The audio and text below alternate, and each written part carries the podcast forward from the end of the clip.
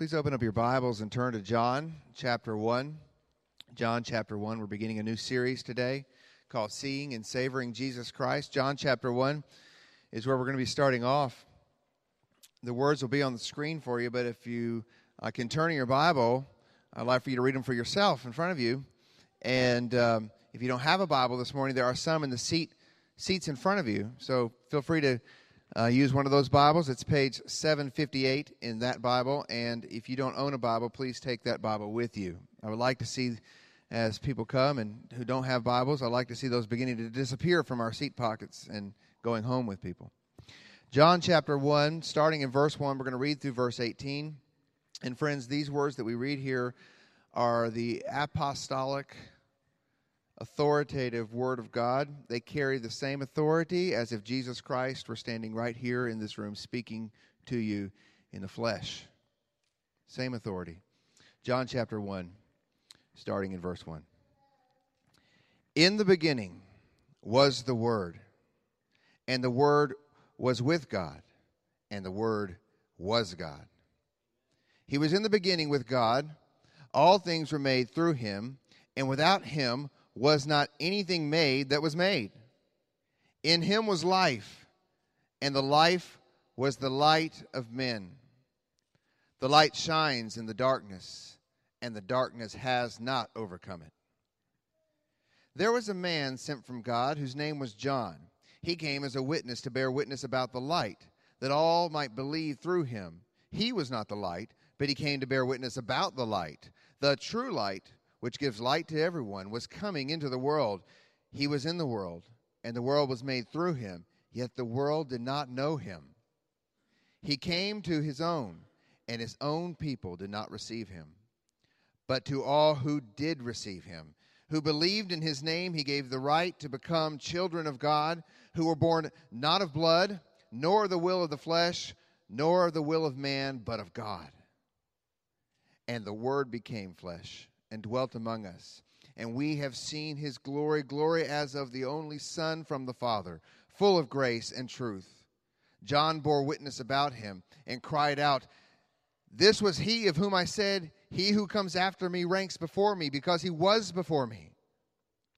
For from his fullness we have all received grace upon grace.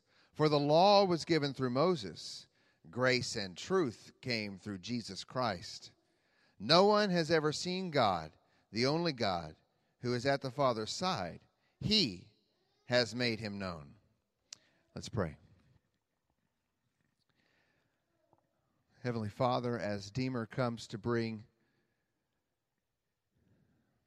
an exposition, a proclamation, a teaching from this word, I pray, Lord, that you would empower him with your Holy Spirit Lord, that you'd strengthen him, encourage him. But I also pray for us that we would be good listeners, that we would hear what you have to say through your word this morning, that we would hear what you have to say through the person who's bringing your word this morning. But Father, ultimately, we cannot listen, nor can Deemer preach apart from your Holy Spirit's gracious work in our lives. So we pray, Come, Holy Spirit, do your work in this room this morning. May we hear and may we respond by the grace that, can, that comes through Jesus Christ, we pray. In his name, amen. Amen. Thank you so much, Steve, for reading and for praying. And today we do launch a, a brand new series, and I'm so excited about this series. So is Steve. Uh, we're calling it Seeing and Savoring Jesus Christ. I don't think John Piper would mind if we borrowed the title from his book and applied it to this sermon series. It's just such a great title that we just had to uh, had to use it. And I think that phrase "seeing and savoring Jesus Christ" really does zero in uh, on the whole purpose of uh, of this series. Uh, when you say the name Jesus, not everyone sees and thinks the same thing. Not, not everyone thinks the same thing about Jesus. You have all kinds of people giving you all kinds of opinions and all kinds of ideas about who Jesus is. You've got some people saying that Jesus was a good man, a good teacher, Uh, he was a, good guy. He was a good example for us to follow. Some say he was a, a prophet, maybe just one in a long line of successions of, of prophets. Uh, some say that he, he was an angel. Others see him as a religious reformer, uh, uh, a rebel against the religious status quo of that time. You've got all these ideas and opinions about Jesus, and some people may say, well, that's because we're 2,000 years removed from the life of Christ. So, of course, there's confusion about the identity of Jesus. Of course, we don't completely understand who he was. But that's actually not the case. The confusion about who Jesus is is nothing new. You have in Mark chapter 8, Jesus traveling with his disciples, and the text says that Jesus turned to his disciples and said, Who do people say that I am? And his disciples said, Well, some say you're John the Baptist, and some say you're Elijah, and some say that you are one of the, the prophets. So, 2,000 years ago, there was confusion about Jesus and his identity as well. And yet, at the same time, we are not expected to sit on the fence about Jesus. We're not expected to be neutral about Jesus, which is why Jesus presses the issue with Peter and he turns to him and he says, But who do you say that I am? Who do you say that I am? That question is perhaps the most practic- practically significant question that stands before you and stands before me this morning uh, and for the rest of your life. As far as you're concerned, it does not matter what your friends think. It doesn't matter what your neighbors think. It doesn't matter what, what other religious groups think about Jesus. The most significant question for Peter and the most significant question for you and for me is who do you say Jesus is? And then the other question is well, who cares? What does it matter? Who cares if you get Jesus right or not? Does it really make a difference? I mean, can't we all just honor Jesus and appreciate Jesus and learn from Jesus and admire Jesus, even if we all might have different ideas about his identity? Well, Jesus himself answers that question. And Jesus tells us that in the answer to that question, who do you say I am? Our very lives hang in the balance. Jesus says in John chapter 8, For unless you believe that I am He, you will die in your sins. So it is absolutely critical to believe the right thing about Jesus. Doesn't matter how much you admire Jesus, how excited you are about Jesus, how much you revere Jesus. Jesus is telling you from his own mouth that to not rightly believe about Jesus leads to death.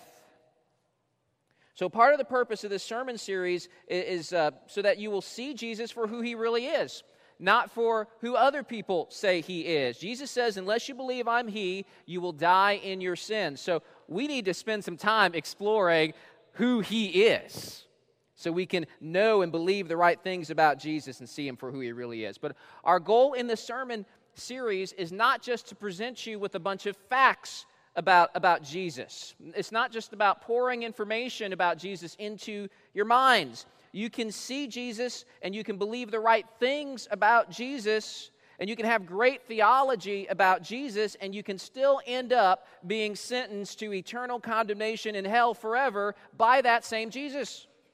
The devil has good theology. Demons have good theology and doctrine. As we travel through the Gospels and, and as we do this series, we're going to be kind of bouncing around back and forth between Matthew, Mark, Luke, and John. As we travel through these, these four books about Jesus, we're going to see demons recognizing that Jesus is the Son of God, confessing with their mouth that Jesus is the Son of God. We're going to see the satanic powers recognizing that Jesus has authority over them.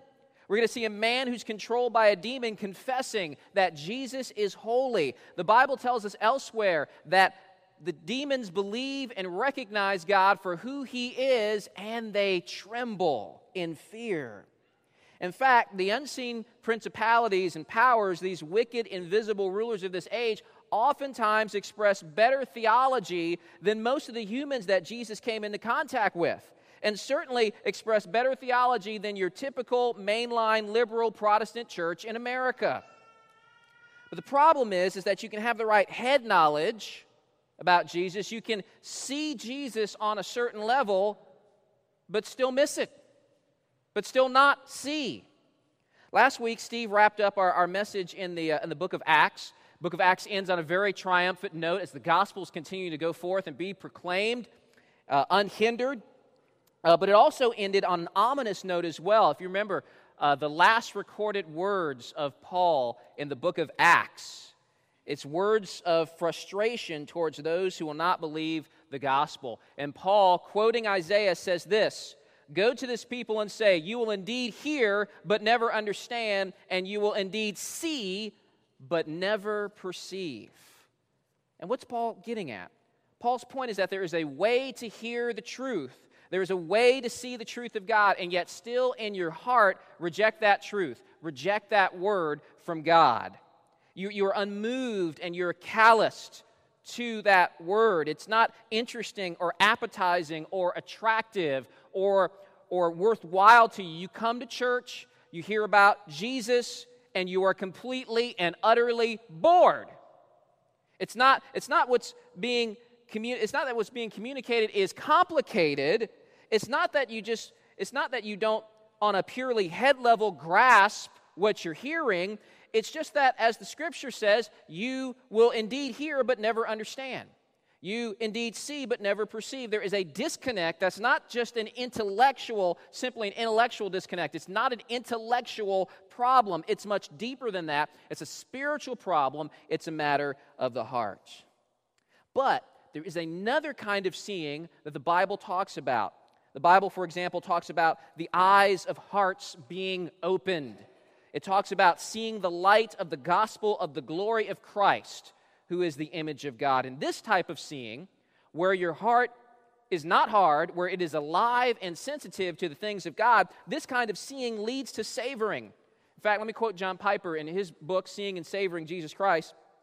Piper says, uh, seeing and say, uh, says savoring Jesus Christ is the response to this second kind of seeing. When you see something as true and beautiful and valuable, you savor it. That is, you treasure it. You cherish and admire and prize it. Spiritual seeing and spiritual savoring are so closely connected that it would be fair to say if you don't savor Christ, you haven't seen Christ for who he is. If you don't prize him above all things, you haven't apprehended his true worth. So the devil and his demons, or that person who's been going to church all their life and yet doesn't love Jesus, they see Jesus in the sense that they understand a collection of facts and doctrines about him. They may even sign off on them and affirm that they're true but they don't fully see him for all that he really is to the point where, where the only natural response is that they cannot help but love and adore and treasure him above all things because his worth surpasses all things. The demons see Jesus in one way. They know he's the Son of God. They believe some good theology and true doctrine about Jesus, but they don't regard Jesus as supremely valuable above all things. So they see Jesus, and there are people like this in the world today. They see Jesus they see, but they don't perceive. And that's the state of millions and millions and millions of people who otherwise affirm lots of good things about Jesus and they say lots of nice things about Jesus, and yet they're not pursuing Jesus as that treasure that is more valuable than jobs or houses or money or sinful pleasures or a whole host of things, both bad and good. So, Steve and I are praying that through this series, God would open the eyes of our hearts, that we may see Jesus more and more and more for all that he truly is, and that the natural response and overflow of that is going to be a deeper cherishing, a deeper savoring, and a deeper valuing of Jesus Christ. And here's the thing Steve and I cannot open the eyes of your hearts. We can't make Jesus not boring to you your natural sin, sinful tendency and my natural sinful pull is to be bored with Jesus. Now, if you're not a believer, that's your status quo all the time. But, but if you are a believer, you will always be fighting that pull from your flesh to turn away from being captivated by Jesus and instead being consumed by lesser things. All Steve and I can do during this series is point you to Jesus. All we can do is take you through the scriptures where we get to know Jesus better uh, that point us to all that He is. And we will pray that as we go through this series, that God will do what we cannot do. That God's going to open the eyes of your hearts and my heart and Steve's heart more and more and more. We're going to pray that unbelievers who join us will see and perceive and believe and cherish Jesus above all things. We're going to pray that believers in this congregation are going to see and perceive and increase in their belief and grow in their cherishing and valuing Jesus above all things. Now, I'll give you a disclaimer for this sermon series. You know how. Um, I, don't know if they do this anymore, but when I was younger and I used to buy, buy CDs all, all the time, they don't sell CDs anymore, do they? It's all digital now, isn't it? Uh, but you, you, get the CD, and sometimes on some of these, these uh, CDs that have bands that don't honor Christ, there's little disclaimer labels and little warning labels about the lyrics or the, the things that the content of the CDs. Let me, let me give you a little warning label or disclaimer about this series. I really believe that if God answers my prayer and Steve's prayer about this series and what it's going to do, I really believe that for some of you, this could be the most important sermon series you've ever heard. I believe that some lives are going to be radically changed and transformed by the power of the Spirit through these upcoming messages. And the spillover, the overflow effect from an ever increasing seeing and savoring of Christ is going to be absolutely monumental in your life. And I pray in my life as well. It's going to, it'll radically affect every single thing in your life. Seeing and savoring Jesus more is going to radically affect your battle against sin in your life. It, it, will radically affect your ministry. It'll completely transform how you parent. It will affect what kind of husband you are. It will affect what kind of wife you are, what kind of employee you are. It will affect what you do with your money, with your time, with your possessions, how you deal with adversity. It'll affect how you live and it'll affect how you die. So, that disclaimer out of the way, let's begin now. that, was, that was the intro. We're going to begin our look at Jesus in the very, very beginning. In the Gospel of John, chapter 1, and these first 18 verses are known as John's prologue. He's kind of setting things up for his, for, for his entire book. Now, we are not going to be able to unpack everything there is to unpack in John's prologue this morning, okay? So I, I, know that. So if I'm done with the sermon and you're like, well, why didn't Deemer deal with that or talk about that? We can't do it all this morning, okay? There is so much here that as I was preparing for this, I just had to pray and ask God, God, what, what are just a couple things here that you want me to, want me to focus on? And, um, and, and, I, and I think for the remainder of our time, we're going to be focusing on three ways that Jesus is identified in this text. And, and along the way, we'll weave some in some points of application as well. Three things, though. Uh, Jesus is identified in three specific ways Jesus as Word, Jesus as light, Jesus as flesh. Let's look at the first one. Jesus as Word. The opening words of John's Gospel are very interesting. First three words, what does he say? He says, In the beginning. Ever hear those words anywhere else in the Bible before? Does that sound familiar to you? Where have you heard those words before? Yeah, they're not just in the opening words of the book of John, Th- those are the opening words of the whole Bible. Th- those are the first three words of Genesis where Moses writes, In the beginning. And then he goes on to say, In the beginning, God created the heavens and the earth. That's not coincidence. John is doing this on purpose. John is deliberately reaching back into the Old Testament to tell us hey, you know that beginning that Moses was writing about in Genesis 1 1? You know, you know that beginning that he was talking about? The Word was there. And the Word is Jesus. And John is uh, identifying Jesus with the creation account in Jesus uh, in Genesis, and in fact is telling us that Jesus is the creator. And he tells us that, that Jesus is God, capital G. Now, I could spend the rest of this sermon talking about the godhood of Jesus Christ, the deity of Jesus Christ. We've talked a lot about that before, and I promise you we will be talking about that a lot as we move forward in this series. Not going to spend a lot of time on that right now, but let me just declare before you right now that it's not that Jesus is some sort of good man, good teacher, angel, guru, or whatever. Jesus Christ is God. Jesus Christ is whom the Old Testament identifies as Yahweh. He is God. And John this doesn't call him God. John gives him an interesting title here. John calls Jesus the Word. Ever wonder why John does that? It's kind of an interesting title to give somebody. The Word.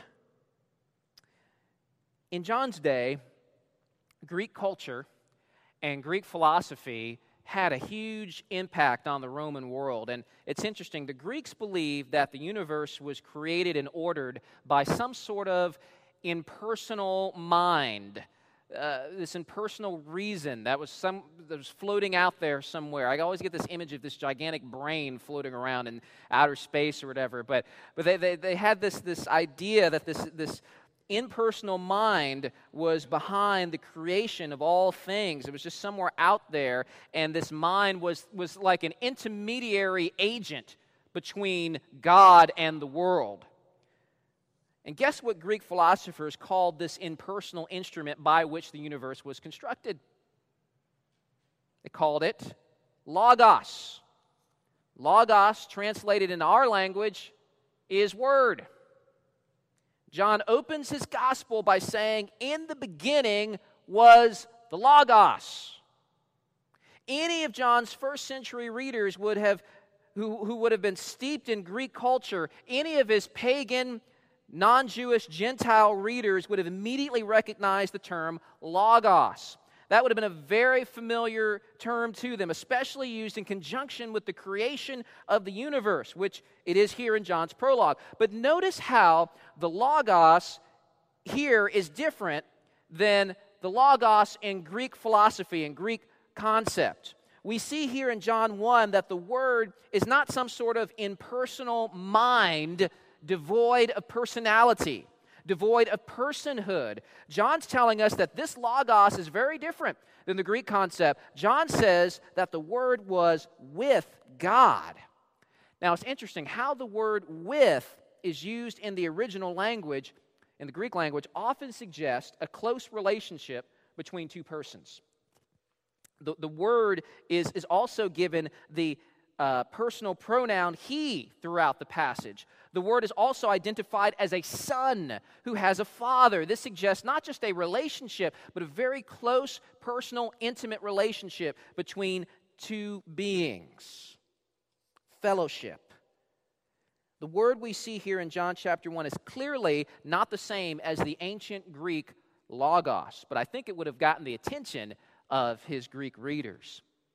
Now, this term logos, this term word, would have also meant something not just to Gentiles steeped in pagan religion, but it also would have meant a lot to John's Jewish readers who were steeped in the Old Testament. In the Old Testament, how did God create the universe? By His Word. How did God communicate His law to the people? Through His Word. How did God reveal His will to the people? Through His Word. The Word of the Lord was given to the prophets. The Bible equates God's Word with His power, His will, His revelation. In the garden, God's Word meant life or death to Adam and Eve. To, to believe the Word meant life, to reject the Word meant death. You have throughout the Old Testament scriptures uh, phrases like, the word of the Lord came to this prophet or to that prophet. You, you hear about the word of the Lord everywhere in the Old Testament. And John comes along and he says, the word of the Lord is Jesus. Why? Think about the significance of someone's word, what comes out of someone's mouth. How many of you in, in this room have trouble sometimes with the things that come out of your mouth? I see a few honest folks here in this room. Y- you know, um, there are some preachers who come up into the pulpit and they have no manuscript, they have no outline, they have no notes. And they, they just think about the text all week and they study it and they pray it and they meditate on it and they just come up here Sunday morning and they just start preaching and they do a great job and they are better men than me. there is absolutely no way that I'm going to come up here without notes and just start talking to y'all. Especially because most of the times when I preach, I've had very little sleep the night before. A lot of times I'm up late working on my message on Saturday night because I got a full time job during the week. And so I, I, just don't have a lot of time to get much done before the weekend. And if I come up here on Sunday morning with little to no sleep, with no notes to keep me on track, I have no idea what's going to come out of my mouth. You don't want me coming up here and talking off the top of my head on no sleep because it could get really scary and there might be just something crazy that comes out of my mouth in a weak, unguarded moment, and I'll, I'll kick myself later on. Some of you can relate to what it's like to have to have a careful guard on your mouth because of what might come out. And sometimes what comes out of our mouths can be pretty embarrassing, can't it? And, and can be it can be pretty dishonoring to God. Because what comes out of our mouths, especially in those unguarded moments, is a reflection of who we are is an expression of what's going on deep down in our hearts. Jesus says, out of the abundance of the heart, the mouth speaks. Our speech, our word, especially in the unguarded moments, is an indicator of what our heart is like, what's going on in here, an indicator of, of what's deep down in, inside. It's an expression of, of who we are. And Jesus is the Word of God. Jesus is a person, Jesus is God. Jesus is the second person of the Trinity, but Jesus is also God's Word and an expression of who God really is. He is an expression of the heart of God. That's why Jesus says later on, He who has seen me has seen the Father. You want, if you want to know what God is like, you have to know Jesus. The Word, this Word, is showing us what God really is like. And not only that, but this word is God's ultimate word, God's final word, God's last word and revelation. All the previous words of God that were given to Moses and given to the prophets and spoken to the people of God in the Old Testament, those words from God were all pointing us in one direction. They were all leading us to someone. They were all leading us and pointing us to that final word, that final revelation from God, which is why the author of Hebrews in Hebrews chapter 1 says, Long ago, at many times and in many ways, God spoke to our fathers by the prophets. But in these last days, he has spoken to us by his Son. John is saying to the Greeks, you, you know, you're talking about this, this power of God that's just kind of floating around out there somewhere, this impersonal mind, this creative force that governs the universe and holds it together. What you need to know is that there is a creative force that is governing the world. There is a logos that is holding the universe together, and that logos is a person. That logos is Jesus Christ. Jesus is the answer to what you've been looking for. And then John's saying to the Jews, listen, You've got all the Old Testament scriptures. You've got the Old Testament that has all these laws from God, all these rules, all these regulations. You've got all these stories in the Old Testament from Moses delivering Israel from Egypt, David and Goliath, Abraham, all these things. You've got these words from God from the past that are telling you that history is moving in a certain direction. And what you need to know is that all these things that have been laid down before are pointing you to God's final word, God's final revelation. And that word is a person, and that person is Jesus. Jesus is the answer to what you've been looking for. So, Jesus as word. Second thing, Jesus as light. John says in verses 4 and 5 In him was life, and the life was the light of men. The light shines in the darkness, and the darkness has not overcome it. And then in verse 9, John says, he identifies Jesus as the true light, which gives light to everyone, was coming into the world.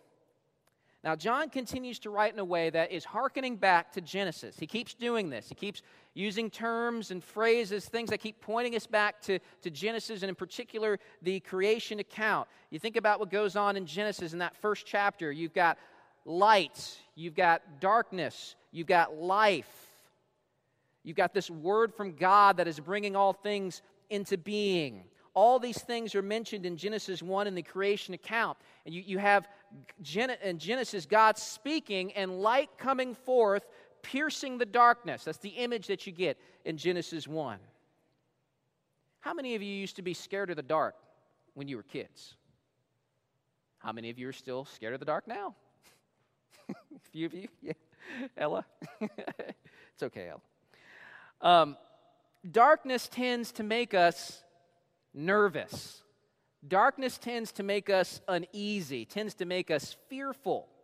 And for the majority of the human race, darkness was even more fearful because most of the people who have ever lived in the history of the human race didn't have lamps, they didn't have flashlights, they didn't have um, street lights, didn't have cell phones that you could, you know, if you're in the dark, you just pop open your cell phone and you can use that as a light. Light comes so easy to us these days. Uh, some of you have little night lights that you put in the hallway at night. And so when you get up out of bed, you're stumbling to the bathroom. You don't trip over Legos or things like that. So here we have lights every. Most of the human race didn't live like that. For most people who have ever existed, if you didn't have the moon or if you didn't have fire, you couldn't see anything at night.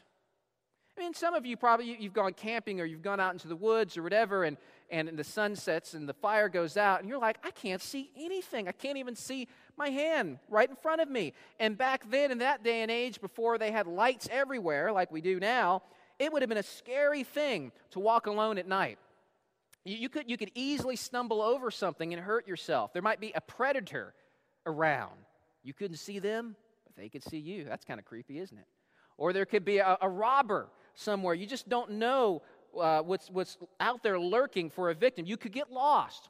So the imagery of light and darkness, I think, would have meant a little more to John's original readers than it does to us today. We kind of have to take ourselves out of this context and, and think about a little bit more about what it would have been like for John's readers.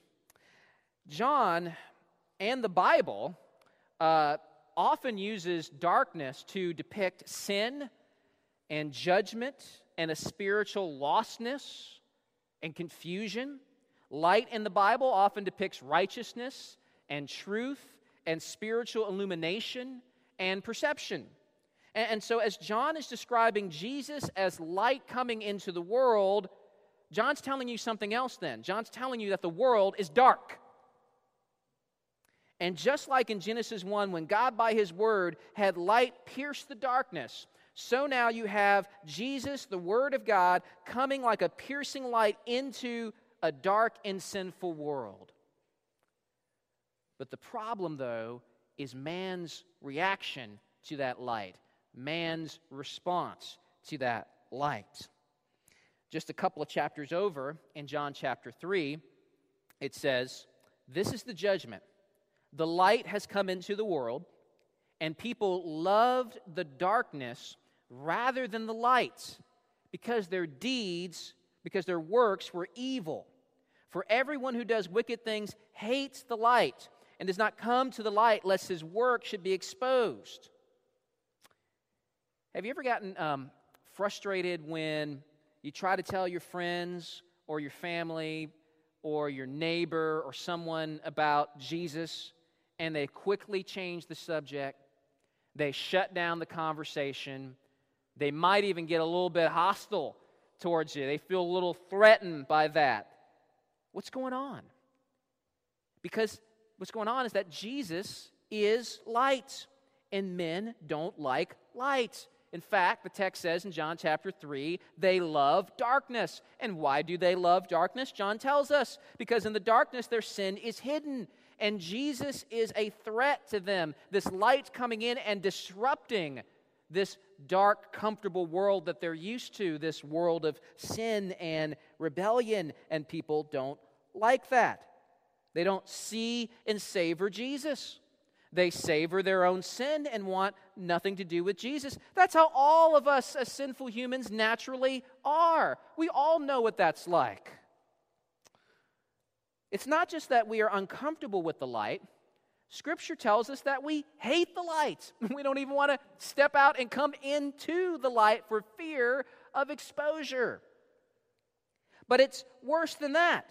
Not only do we have our own love of sin keeping us in the dark, but the Bible says that we have an outside force, another person that wants us to stay in the dark as well. The Bible talks about Satan spiritually blinding people. For example, um, in uh, 2 Corinthians, Paul says, uh, the God of this world, when we talk about the God of this world, he's saying God, small g, he's talking about the devil. The God of this world has blinded the minds of unbelievers. Now, why has the devil done this? Well, Paul answers the question. He says, to keep them from seeing the light of the gospel of the glory of Christ, who is the image of God. In other words, the devil is blinding people to keep them from seeing and savoring Jesus Christ. And yet, despite the darkness, despite our own dark hearts, and despite the devil blinding people, John tells us that the darkness doesn't win. John says in verse 5 the light shines in the darkness, and the darkness has not overcome it. Why? Why does the darkness not overcome the light? Well, let's, let's think again about how John is setting up his book in the prologue. The prologue of any book is meant to set the tone of the book, to give background information that ties, it, ties things into the rest of the book. And throughout John's prologue, there are these statements that keep taking us back to the creation account light, darkness, in the beginning, word, life, things like that. The text talks about all things being made through him. The Genesis creation account is all over John's prologue. And I think John's doing this for a reason in the Genesis account, God creates, God gives life, God gives light. When Adam and Eve sinned in Genesis 3, that brought about death. That brought about darkness. That brought about a reversal of the perfect state that was in the garden before sin. Adam once loved God, now he hates God because of sin. Adam once walked in the light, now he walks in darkness. Adam once imaged God the Father perfectly. Now, Adam images a warped and perverted reflection of God. So now, if the original creation was ruined and twisted by sin, what has to happen if God's going to redeem us? Recreation. Recreation and a restoration of life. A part of the ministry of Jesus is a ministry of recreation. That's why, for example, in John chapter 3, Jesus talks about the need to be born again in order to see the kingdom of God. It's uh, why in John chapter 4, Jesus talks about giving life giving water that quenches all thirst. Or in John chapter 6, you have Jesus referring to himself as the bread of life. He says, Eat of me and you will never die. The death that comes about due to sin is, is turned back through Jesus and is restored. Think about Genesis chapter 2. God breathes into the nostrils of Adam, and Adam is given life. What happens in John 20? In John chapter 20, you have the resurrected Jesus who breathes on his disciples and says, Receive the Holy Spirit. And we know from the scriptures that the Spirit renews, the Spirit restores, the Spirit begins to remake and rebuild that image of God in us that was twisted by sin. This picture of life, of renewal, of restoration just keeps coming up over and over and over again throughout the book of John and the rest of the New Testament. Later on, Paul says that anyone who is in Christ is a new creation. So, God's story of dealing with sin is not annihilating all the sinners, scrapping everything, and starting all over. His plan is redeeming lost people, restoring life to spiritually dead men and women, reversing the effects of the fall, renewing people who are perishing in their sins. And John is saying that because this Jesus has the power to create, because he's the bringer of life, he can also renew life. He can restore life. And when he breathes on his disciples and says, Receive the Holy Spirit, I believe that's hearkening back to, to Genesis, just as, just as uh, God breathed into the man and brought life into Adam's body. When Jesus breathes on the disciples, he's saying, I'm giving you life. Your spirits were once dead because of sin, but I am restoring them to life. And the way that Jesus rescued helpless sinners from death was by becoming a man himself. And that's our third and final observation Jesus as flesh. Verse 14 The Word became flesh and dwelt among us. Jesus took on skin. Jesus took on bone. Jesus took on hair and fingernails and a heart that was pumping blood throughout his body. He took on our nature but was without sin. And John says that he dwelt among us. Literally, that word translated as dwelt could also be translated as tabernacled. The word became flesh and tabernacled among us. Now, that's an interesting choice of word. He pitched his tent among us, he tabernacled among us. Why might John have chosen that word? Well, this again takes us back to the Old Testament, where you had this tent that the Israelites had, and it was called the tabernacle. What was the significance of the tabernacle? The significance of the tabernacle is that it was the one place where a holy God and sinful men and women might meet together. In fact, one of the names of the tabernacle was the tent of meeting. Jesus Christ is the tabernacle. Jesus now is that meeting place. Through him and only him, sinful men and women can meet with a holy God. I also wonder, too, if that just that whole language of Jesus, the Word became flesh and dwelt among us, if that, that, that reminds me of, of just the, the perfect union that God and man had before sin, God walking in the garden in the cool of the day. You know, God's desire for his people has always been to have his people dwelling with him in a good land in safety, where there's perfect fellowship and harmony between God and his people. He says, I will be their God and you will be my people. And of course, that, that fellowship, that close relationship was broken because of sin. And I think God becoming flesh is heralding that we are about to return to that time where God and man dwell together. And this is the beginning of that.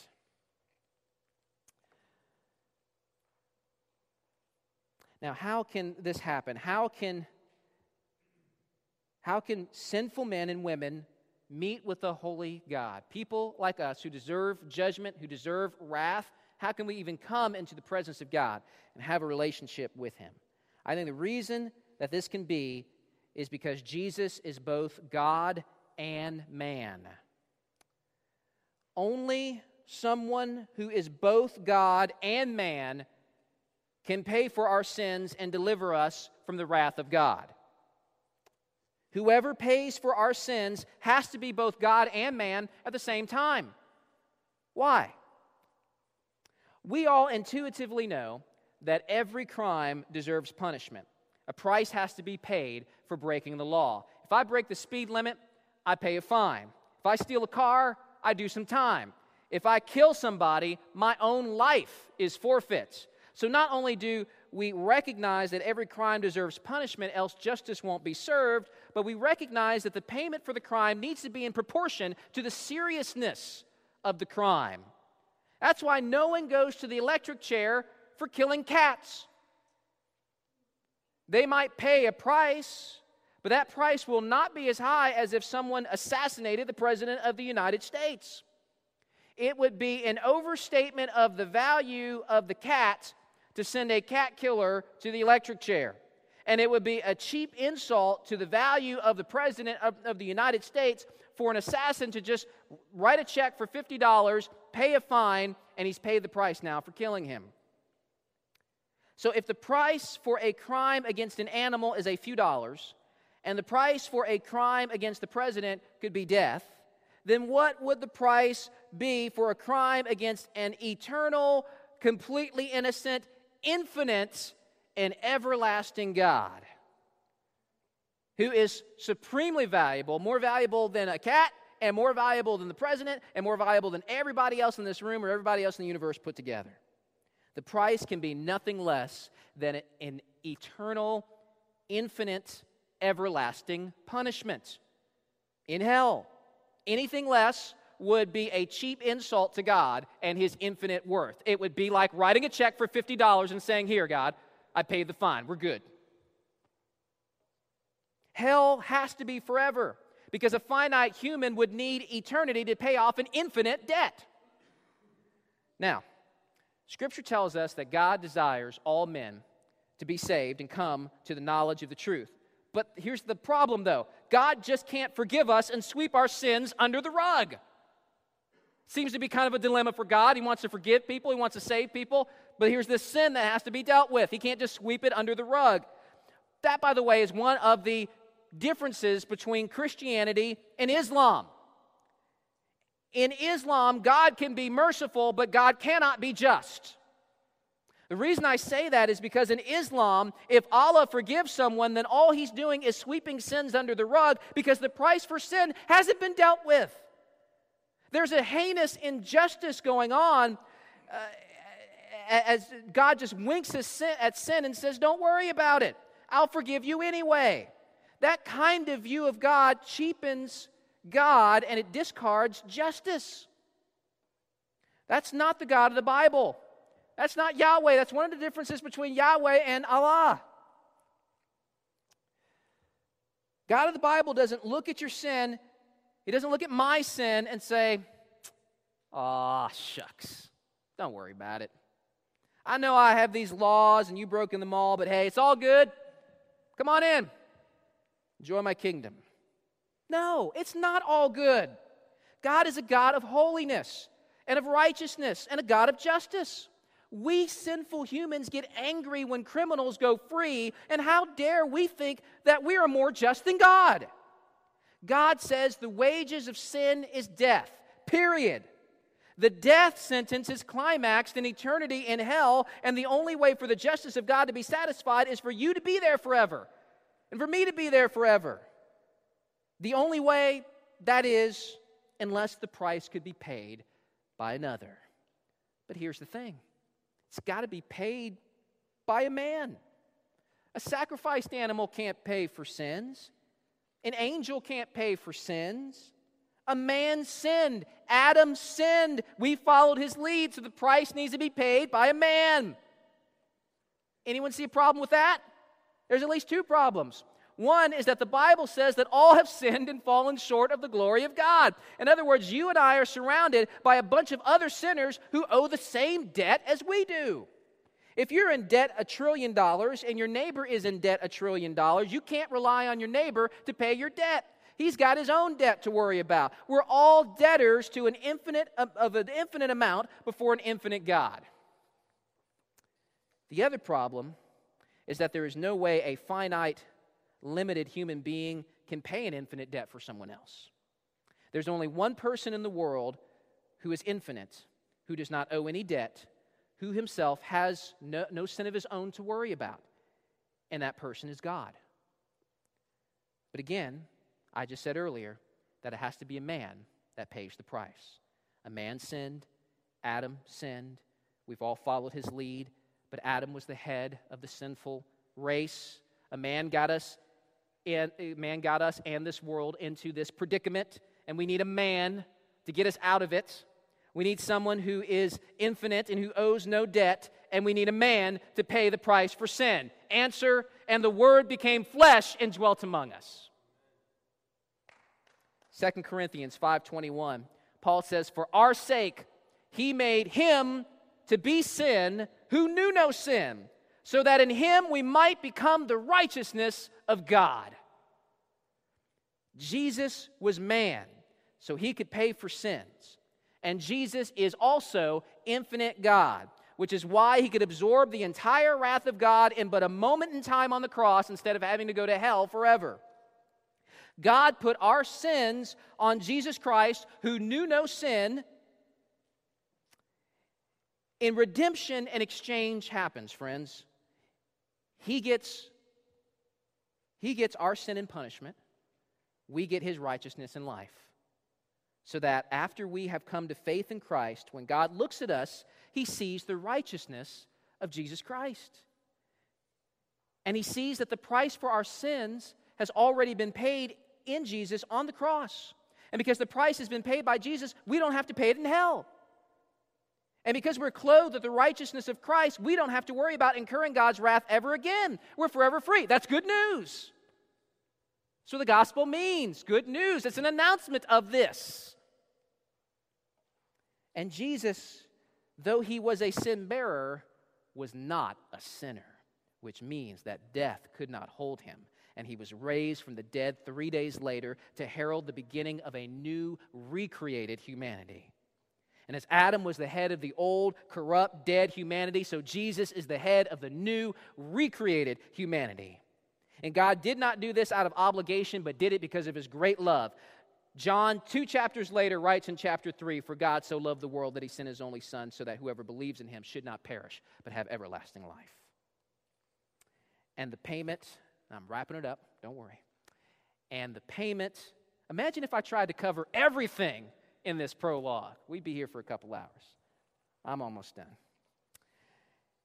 And the payment that Jesus made for sins is applied to the account of everyone who is united to Jesus by faith. To place your faith in Jesus means to trust what Jesus did on the cross to pay for your sins. It means that you trust this man so much that you are staking your entire life on him.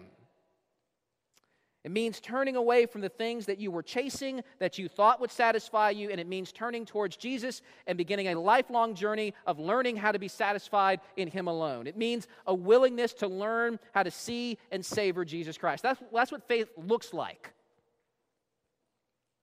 To say, I believe in Jesus and want to be saved, but want absolutely nothing to do with Jesus, is evidence that you really don't have faith that you really don't trust Jesus. All it means is that you don't want to go to hell. It means that you don't really receive Him, though. And yet, what does John say? John says, But to all who did receive Him, who believed in His name, He gave the right to become children of God, who were born not of blood, nor of the will of the flesh, nor of the will of man, but of God. Some of you in this room are already children of God. You've received Jesus, you placed your faith in him. You were once darkness and now you are light, as the scripture says elsewhere. And yet you recognize that you still have a long way to go in really seeing and savoring Jesus Christ. You still battle those old tendencies, don't you? That pull of your sinful flesh to take greater pleasure and delight in other things and not in Jesus. You can, if you're like me, you can look back on this week, maybe even on this morning, and think of times when you didn't really savor Jesus like you should have. You savored sin. You pursued other things with greater zeal than you pursued Jesus. You need to repent of that right now. And you need to repent of not savoring Jesus like you should. But you also need to remember that Jesus paid for those sins, and there is no condemnation for those who are in Christ. You need to recognize that this morning. Realize that.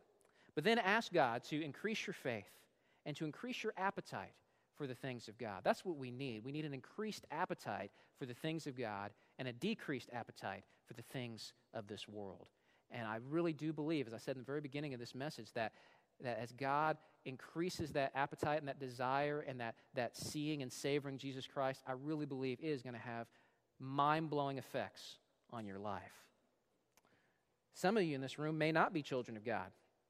Maybe that scripture I read earlier describes how you've been. You will indeed hear, but never understand. You will indeed see, but never perceive. And if this morning you're thinking, that's been me my whole life, I've heard about God, I've heard about Jesus, but it never penetrated into my heart. But I think it's maybe starting to now. If that's you this morning, that may well be evidence that God's working on you big time and He's moving you towards faith. And so I would ask you this morning to cry out to God in your heart Have mercy on me, O God, a sinner. Scripture says that all who call on the name of the Lord will be saved. And if you call on Him this morning, He will save you. The blood that Jesus shed, the price that Jesus paid will be credited to your account and you'll owe God nothing. Because it's not about the things you can do for God, it's about what God has done for sinners. And that debt you owed is erased at the cross. Jesus is good. Let's pray. Father, I pray that you would take the words that were preached this morning, the verses that were read. I pray that you would use these words to cut to the heart of me and my friends here this morning. The Bible says the word of God is sharper than any two-edged sword, God, so I pray the word would cut. And I pray that you would open the eyes of our hearts so that we may see you even more and love you even more and savor you even more for the glory of God. You deserve to be savored. You deserve to be desired above all things, God. Help us to fall in line with that and to give you what you deserve. In Jesus' name, amen.